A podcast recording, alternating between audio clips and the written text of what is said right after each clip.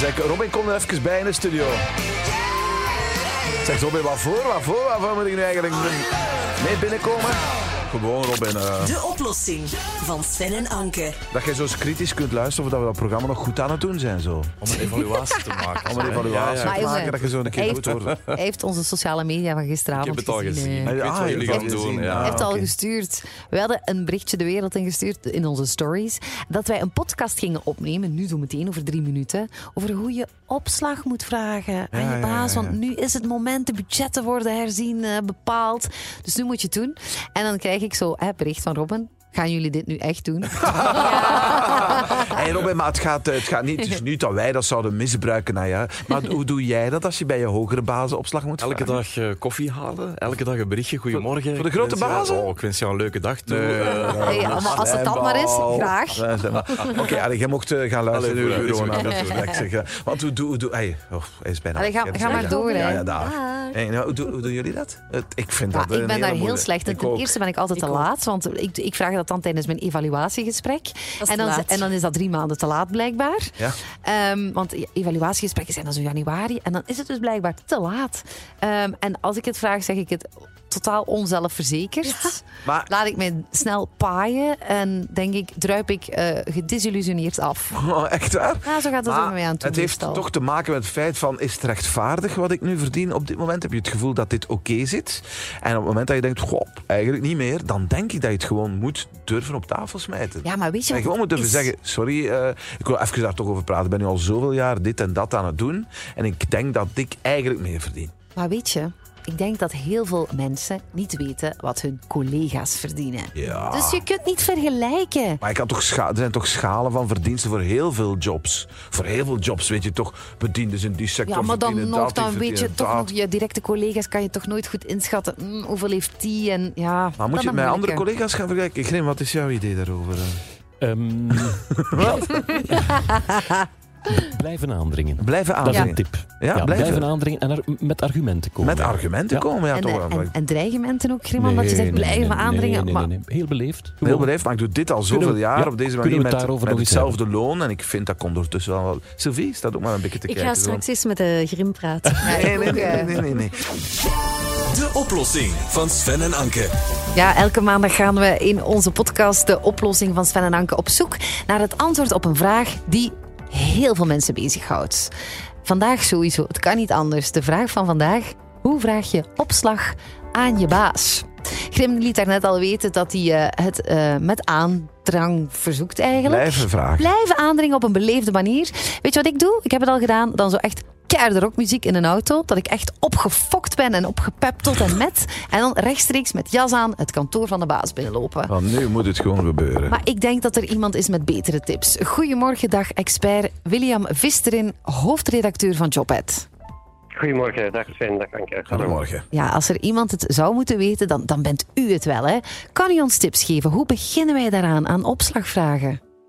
Ja, om, om te beginnen denk ik dat je, dat je, net zoals met heel veel zaken in het leven, moet je ook in je job en, en loopbaan, moet je duidelijk je, je ambities kenbaar maken. En dat, dat geldt ook voor je loon. Ook al is het loon vaak nog een, een taboe. En hou er ook rekening mee dat opslag vaak een traject is voor, voor lange termijn. Hè. Vaak moet er budget voor vrijgemaakt worden. Het is niet dat je van de ene dag op de andere opslag krijgt. Maar ik denk misschien de, de belangrijkste wetmatigheid is dat je er helaas misschien in de meeste gevallen zelf achter moet vragen. Oké. Ik, ik herinner me, mijn grootvader zei altijd, een nee heb je, ja kan je krijgen. Dus stuur een mailtje naar je baas of zet het op de agenda of op de planning van het volgende evaluatiegesprek. Ja, want dat je wat- het ook wel effectiever voor je loon wil hebben. Ja, inderdaad. Maar kan je het ook via mail al laten weten? Of is dat een slecht idee? Moet je het altijd mondeling kenbaar maken?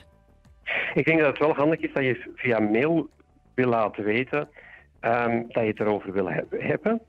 En het kan ook geen kwaad om, om, om toch misschien een aantal argumenten eh, aan te halen. Al is het maar omdat veel mensen het, het makkelijker vinden om, om hun ideeën weer te geven op mail. Maar het is natuurlijk makkelijker of beter om het nadien verder toe te lichten. Maar dan is die baas ook wat dat betreft een beetje voorbereid. Dan wordt hij niet koud met, met die loonsopslag geconfronteerd. Ja. Vaak is, en dat is nu ook wel, het najaar wordt aangehaald als eh, een, een, een beste eh, timing Hè, want veel bedrijven hebben tegen het najaar evaluatiegesprek. En daar komt, niet altijd, maar daar kan een loonsverhoging effectief aan, uh, aan, aan bod komen.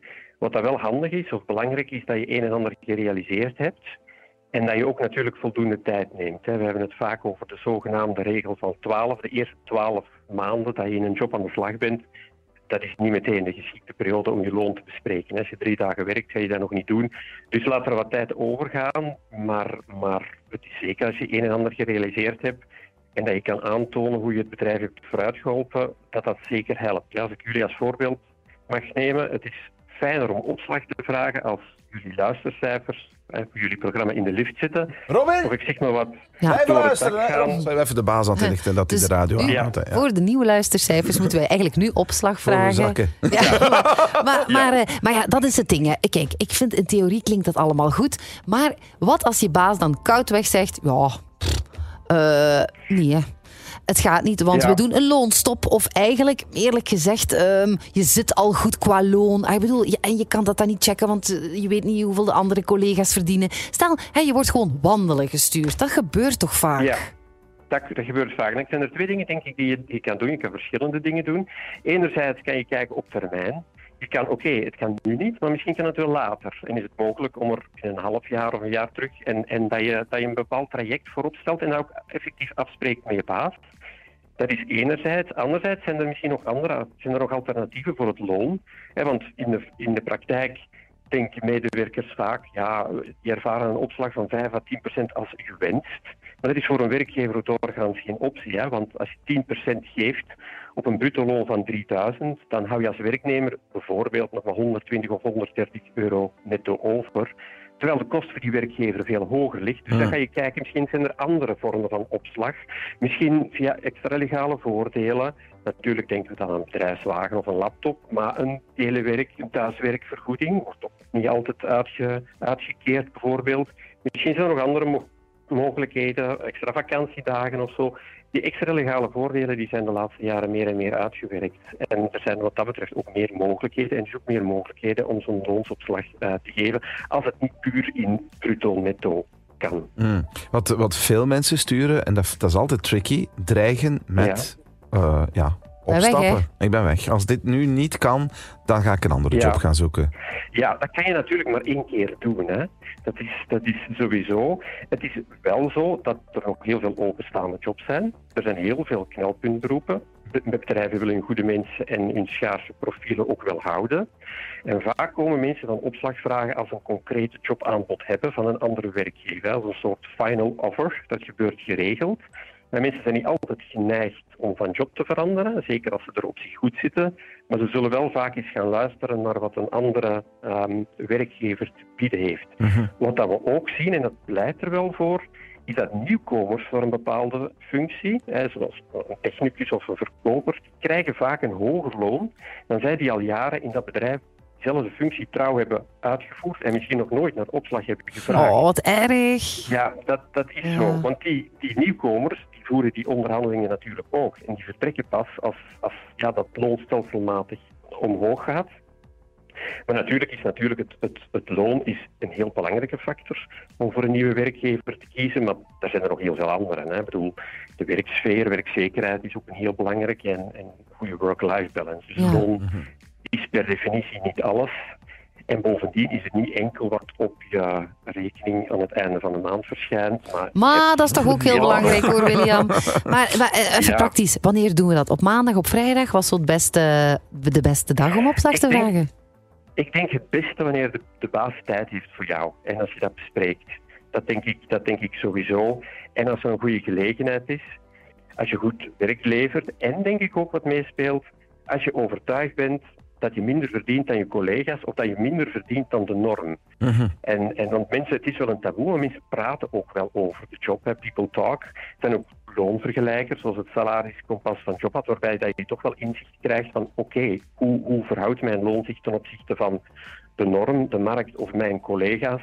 En dan kan je ook wel zeggen van ja, het is ook wel de taak van je job om iedereen ja, een rechtvaardig loon te geven, wat, wat dat betreft. Ik zeg heel vaak, iedereen is tevreden over zijn of haar loon tot men gaat vergelijken. Ja, dat is zo. ziet het soms wel anders uit. Ja, Ja. ja. Eh, Andy Payne laat ook nog weten. Kan ik het via de radio laten weten dat ik opslag wil?